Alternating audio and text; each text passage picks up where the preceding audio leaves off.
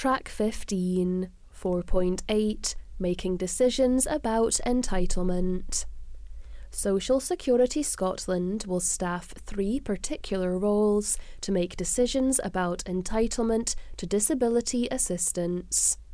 In relation to DACYP and DAOP, case managers will be responsible for reading an individual's application and any supporting information provided, obtaining supporting information from various sources, considering the individual's account of how their disability or condition impacts them and whether there is sufficient information to support that account, seeking information and advice from specialist advisors when required, deciding whether the individual meets the criteria for the relevant form of disability assistance, using their professional experience in the provision of health and social care.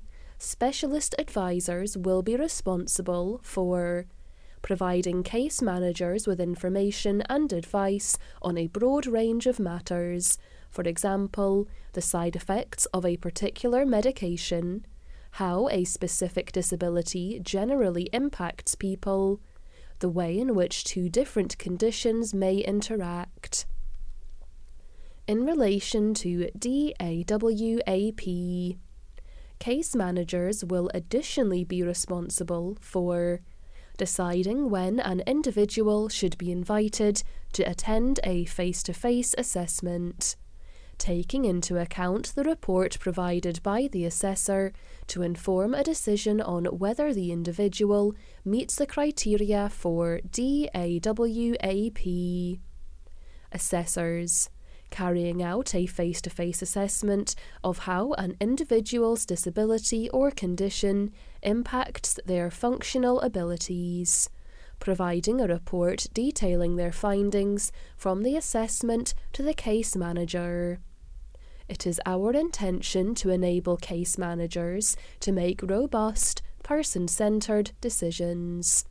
We want consideration to be given to how an individual's condition affects them, taking into account all of their circumstances. This holistic approach will enable case managers to consider all of the information relating to an individual and make sound judgments about the functional impact their condition has on them.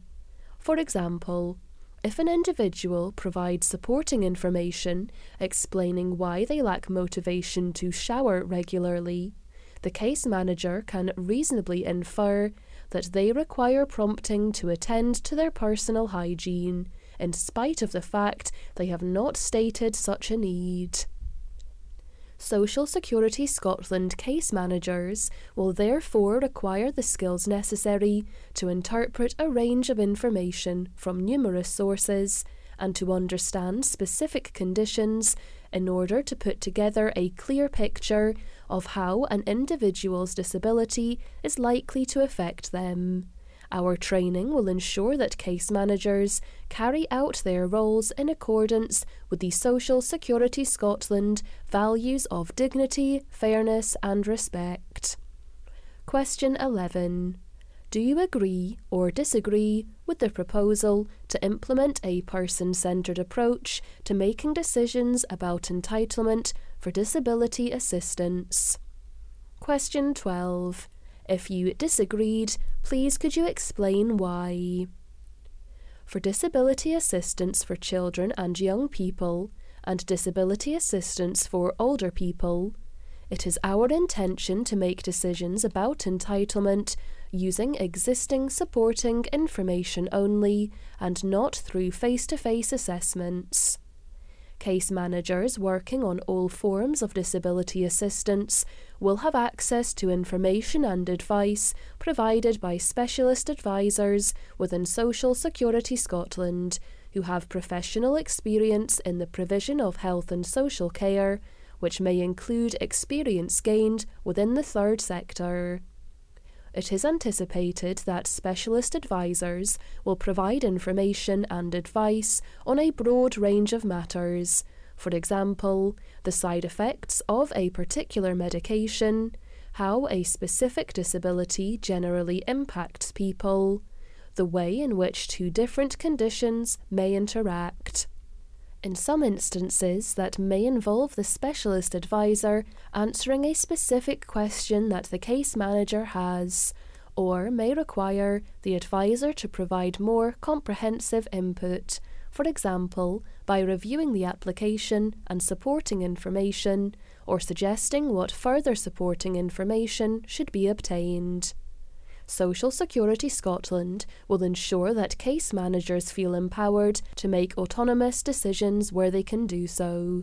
When they seek expertise from a specialist advisor, it will be approached as a discussion between colleagues who both want to make the right decision for the person concerned.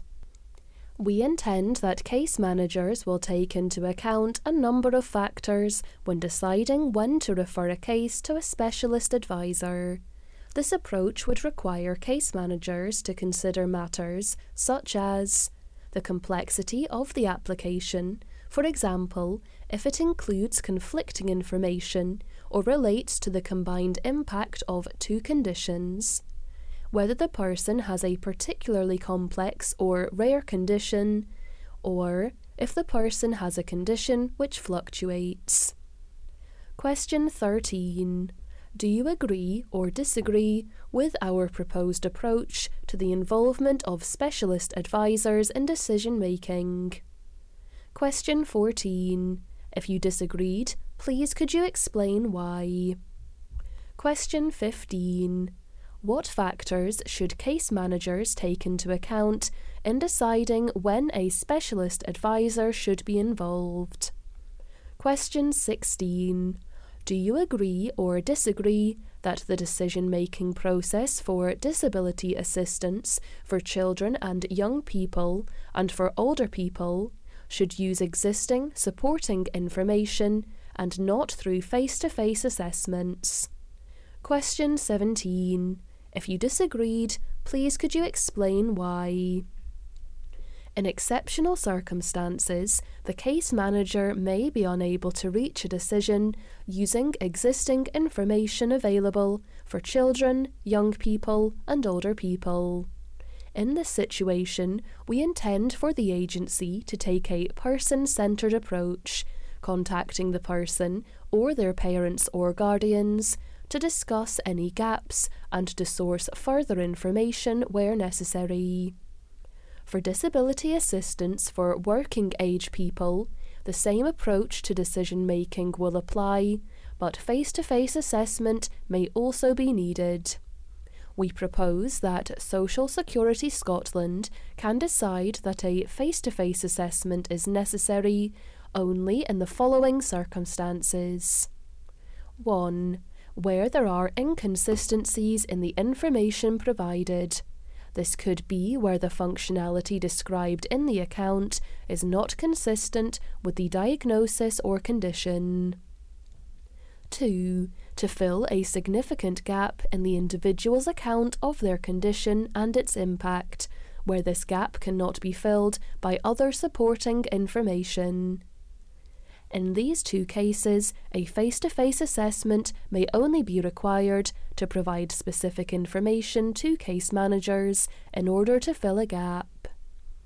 3. If the individual or representative requests a face-to-face assessment, we think that this form of engagement could be beneficial for a client who is more confident and articulate detailing their account in person.